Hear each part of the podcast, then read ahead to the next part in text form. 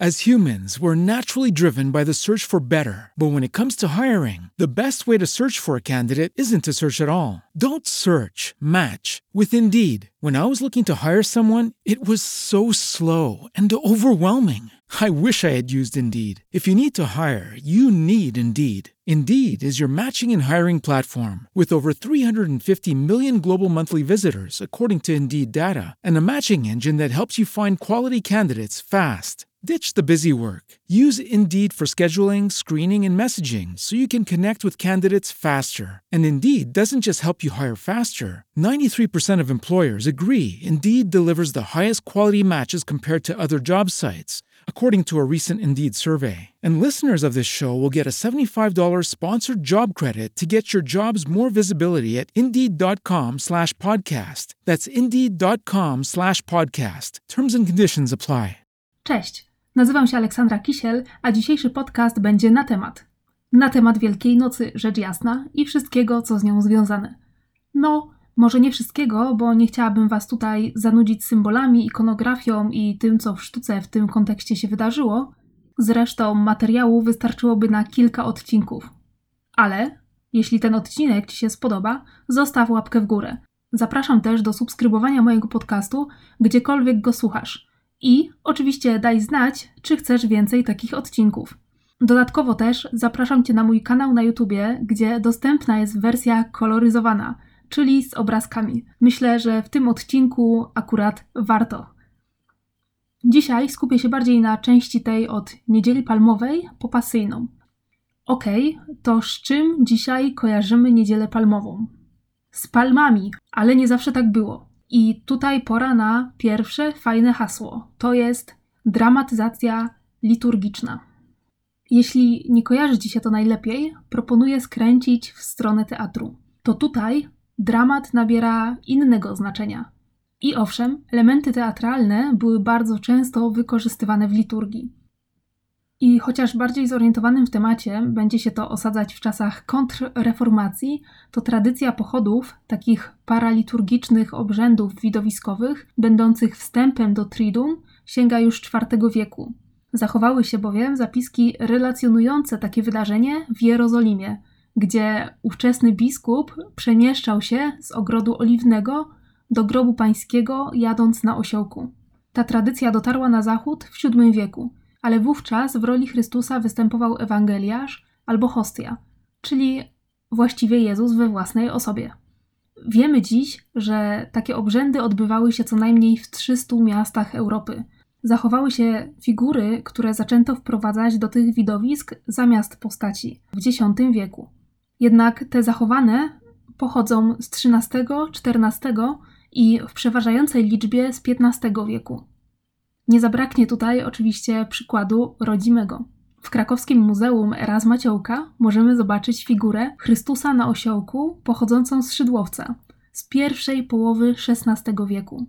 W Krakowie też odbywała się taka procesja i to w samym centrum, na rynku, mimo że typowy schemat tego obrzędu obejmował raczej wyjazd z mniejszego kościoła, najlepiej poza miastem, tak aby przekroczyć bramy miasta – w końcu to był wjazd Jezusa do Jerozolimy i przemieszczenie się do tego rangą ważniejszego kościoła, na przykład do katedry.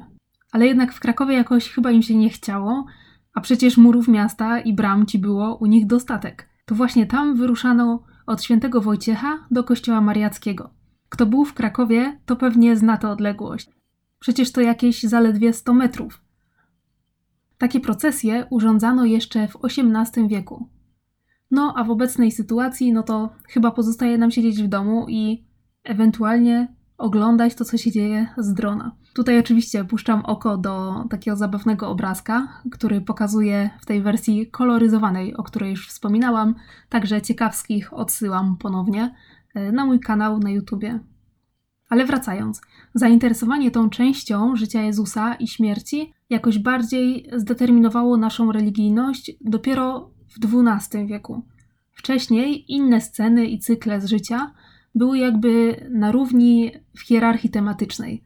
Jest to trochę związane z rozwojem kultu maryjnego w tym czasie, co automatycznie wywindowało w randze sceny, w których Matka Boża uczestniczy i bardziej sfokusowano się na samej pasji Jezusa.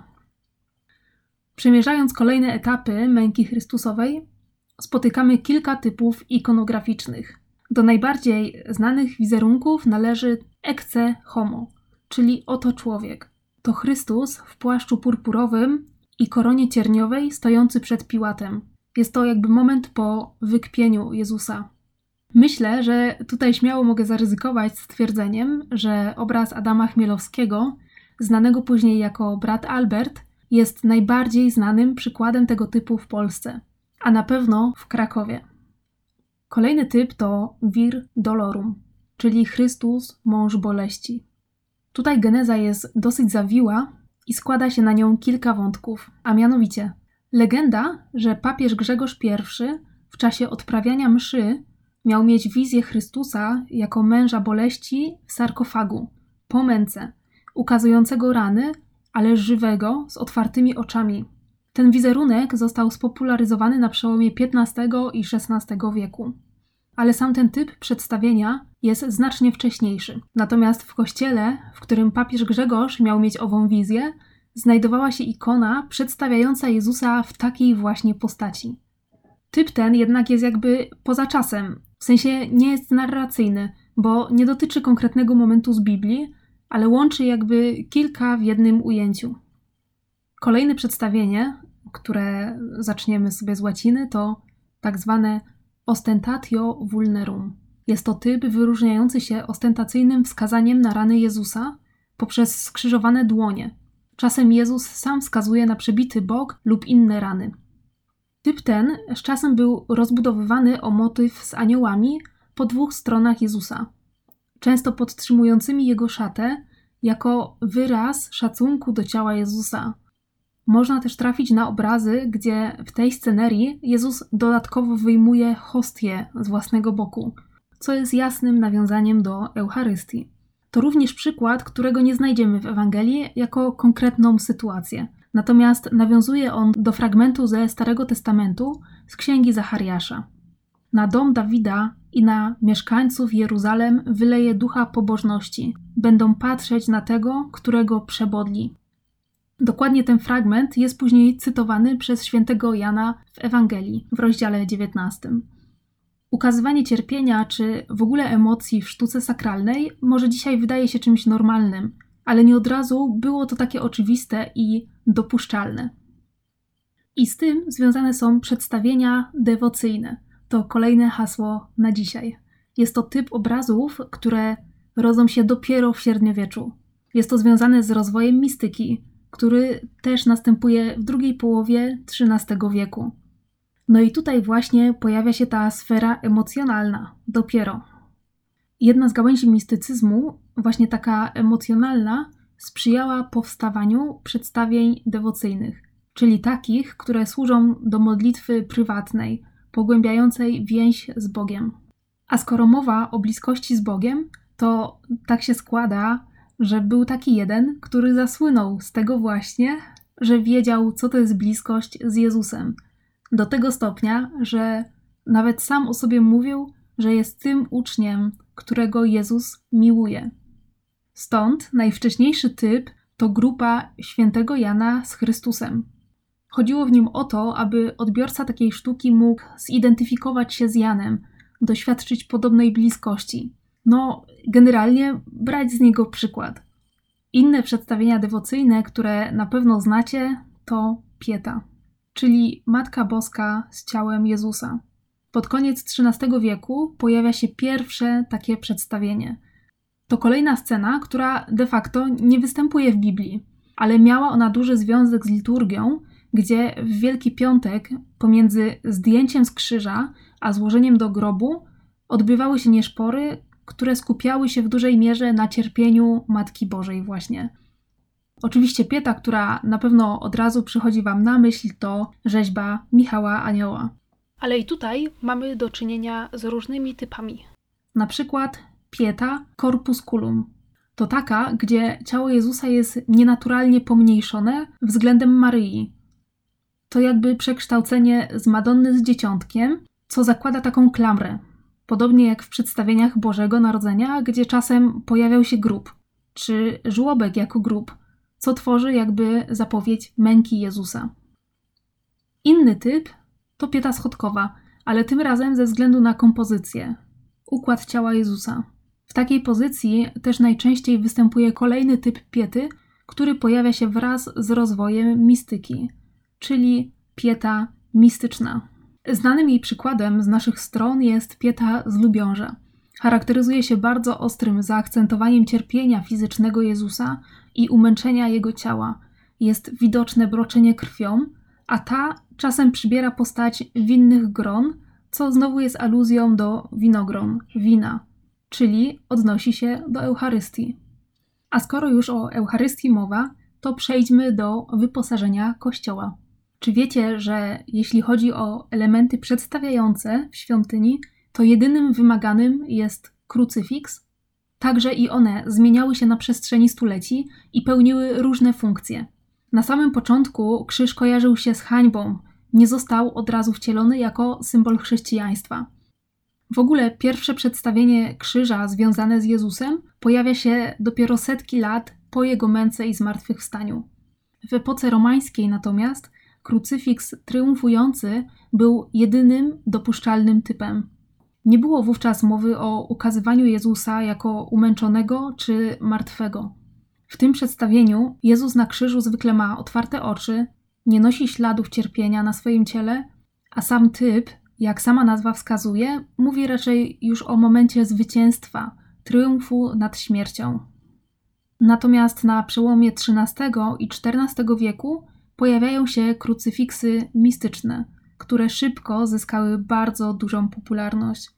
Mistyczne, czyli podobnie jak w przypadku piety, wzbudzające współczucie poprzez wyraźne ukazywanie ran i cierpienia Jezusa. W końcu pojawia się też kult samych ran Chrystusa, podobnie też narzędzi męki pańskiej, czyli Arma Christi.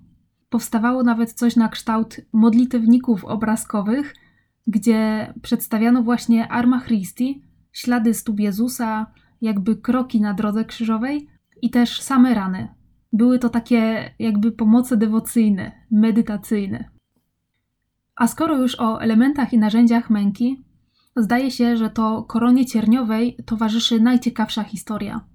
Aż do pożaru katedry Notre Dame przechowywano ją właśnie tam. Ale pozyskał ją dla Francji już w XIII wieku Ludwik IX, król z przydomkiem święty. Opowiadania donoszą, że istotnie wyróżniał się ponad przeciętną pobożnością. Kiedy Bizancjum zostało podbite przez krzyżowców, korona cierniowa odnalazła się i trafiła do Wenecji z możliwością wykupienia, ale za cenę rocznego wówczas dochodu Francji. Specjalnie dla niej wybudowano słynną kaplicę królewską Sainte-Chapelle. Poza pobożnością króla był to także znakomity krok polityczny. Francja poważnie konkurowała z Niemcami, które były w posiadaniu włóczni świętego Maurycego, Zatem jak wejście w posiadanie samej korony i to jedynego prawdziwego króla mogło zmienić sytuację polityczną? Może dzisiaj wydaje się to nieco abstrakcyjne, ale wtedy to na serio mocno podniosło statut Francji. Jednak same ciernie, których było sporo, okazały się być wspaniałym prezentem dla wielu głów innych państw, wskutek czego korona w obecnym stanie jest ich nieco pozbawiona. Pod koniec XIX wieku korona cierniowa została przebadana. Wbrew temu, jak wyobrażamy sobie ją w ikonografii, ustalono, że była to jakby obręcz podtrzymująca większą konstrukcję z cierni, tworząca coś w formie mitry, którą wciskano na głowę. W ten sposób o wiele mocniej raniła niż korony znane z obrazów czy z rzeźb. Co ciekawe, okazuje się, że wskazówek dotyczących tego, jak wyglądała korona cierniowa, dostarcza całun turyński. Badania stwierdziły zgodność miejsc wypływu krwi z anatomią tętniczek i żyłek znajdujących się na głowie. I jest to kolejny dowód przemawiający za autentycznością całunu, ponieważ krwiobieg został opisany i poznany dopiero w 1628 roku. Na koniec zostawiłam jeszcze jedną ciekawostkę. Jeśli ktoś z Was troszkę interesował się dziełami renesansu, na pewno słyszał o takim artyście jak Rafael Santi. Otóż jeden z obrazów tego malarza może być nieco zastanawiającym już przez wzgląd na sam tytuł. Mam na myśli Madonnę ze szczygłem. Co ma piernik do wiatraka? Ciśnie się na usta. Przecież na obrazie jest jeszcze Jezus i Jan Chrzciciel. Bawią się co prawda jakimś kolorowym ptaszkiem, ale dlaczego jest on tak ważny? Szczygieł czy też czyżyk to ptaki z rodziny wróblowatych, wyróżniających się miejscowym czerwonym zabarwieniem. Bardzo często występują w sztuce przedstawiającej Madonnę z dzieciątkiem. Oczywiście nie bez powodu.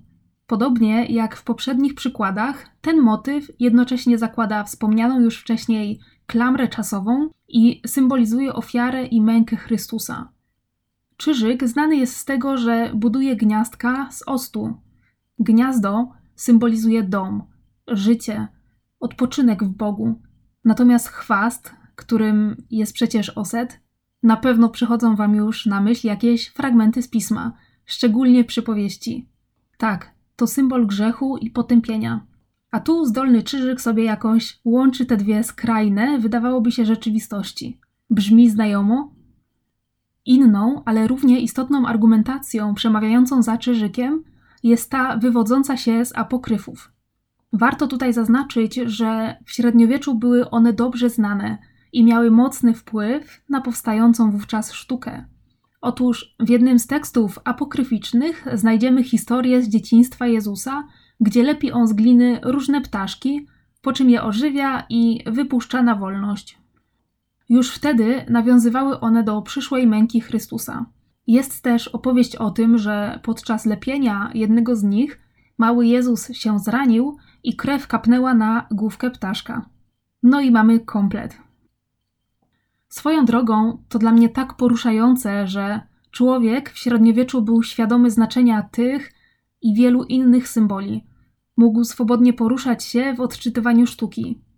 Sporo się zmieniło od tego czasu, ale poprzez ten podcast i inne miejsca, w których możecie mnie znaleźć, chciałabym Wam przybliżyć te zapomniane konteksty, a z czasem może uprzyjemnić pobyt w Muzeum Sztuki Dawnej poczuciem, że jednak coś tu ma sens, a ty możesz poczuć się jak mały detektyw na tropach zaszyfrowanej sztuki i odkrywać. Czego oczywiście ci z serca życzę. A żeby zwiększyć na to szanse, zapraszam do subskrybowania mojego podcastu. Będziesz wtedy na bieżąco z nowymi materiałami i z możliwością poszerzenia swojego detektywistycznego arsenału na polu sztuki. Dodatkowo, jeśli uważasz, że ten podcast był dla Ciebie wartościowy, wyślij go do chociaż jednej osoby, która być może dzięki tym treściom będzie mogła lepiej i pełniej przeżyć te święta. Tymczasem żegnam się, cześć. As humans, we're naturally driven by the search for better. But when it comes to hiring, the best way to search for a candidate isn't to search at all. Don't search, match with Indeed. When I was looking to hire someone, it was so slow and overwhelming. I wish I had used Indeed. If you need to hire, you need Indeed. Indeed is your matching and hiring platform with over 350 million global monthly visitors, according to Indeed data, and a matching engine that helps you find quality candidates fast. Ditch the busy work. Use Indeed for scheduling, screening, and messaging so you can connect with candidates faster. And Indeed doesn't just help you hire faster. 93% of employers agree Indeed delivers the highest quality matches compared to other job sites, according to a recent Indeed survey. And listeners of this show will get a $75 sponsored job credit to get your jobs more visibility at Indeed.com slash podcast. That's Indeed.com slash podcast. Terms and conditions apply.